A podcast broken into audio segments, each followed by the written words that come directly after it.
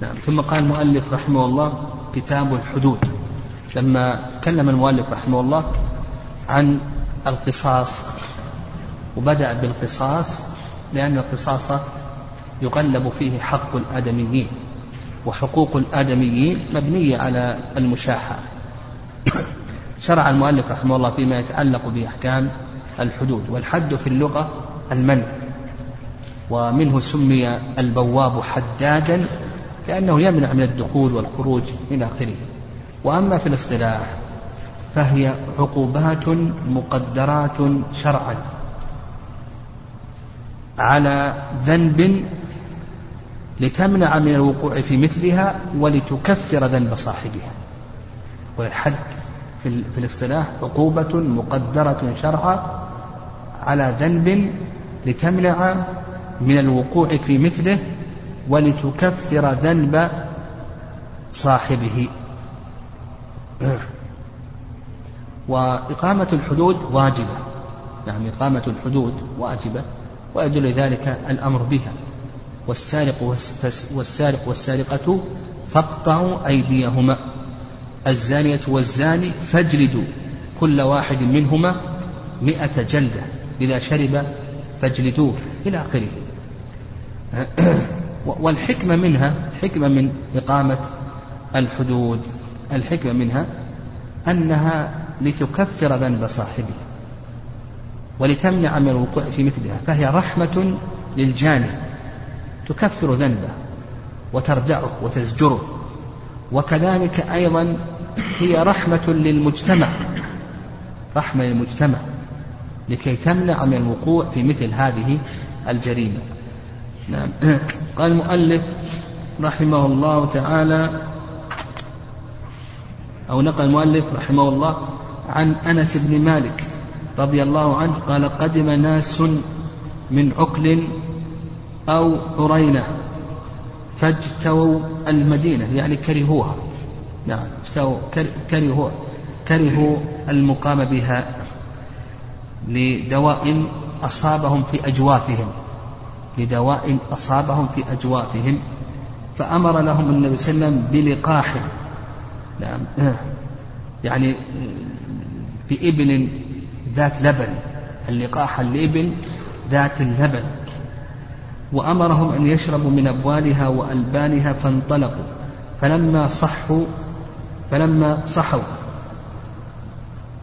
قتلوا راعي النبي صلى الله عليه وسلم واستاقوا النعم.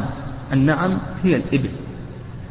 فجاء الخبر في أول النهار فبعث في آثارهم فلما ارتفع النهار جيء بهم فأمر بهم فقطعت أيديهم وأرجلهم من خلاف.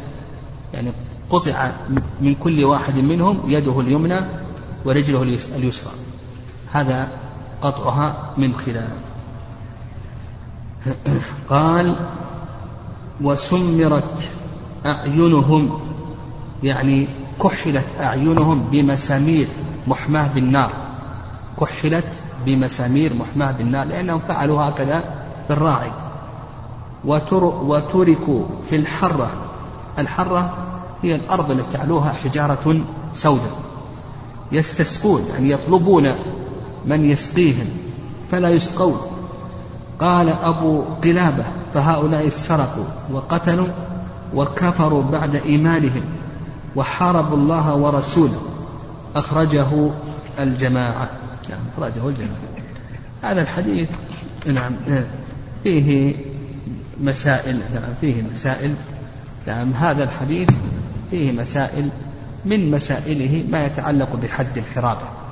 نعم وحد الحرابة آه، جاء في القرآن إنما جزاء الذين يحاربون الله ورسوله ويسعون في الأرض فسادا أن يقتلوا أو يصلبوا أو تقطع أيديهم وأرجلهم من خلاف أو ينفوا من الأرض.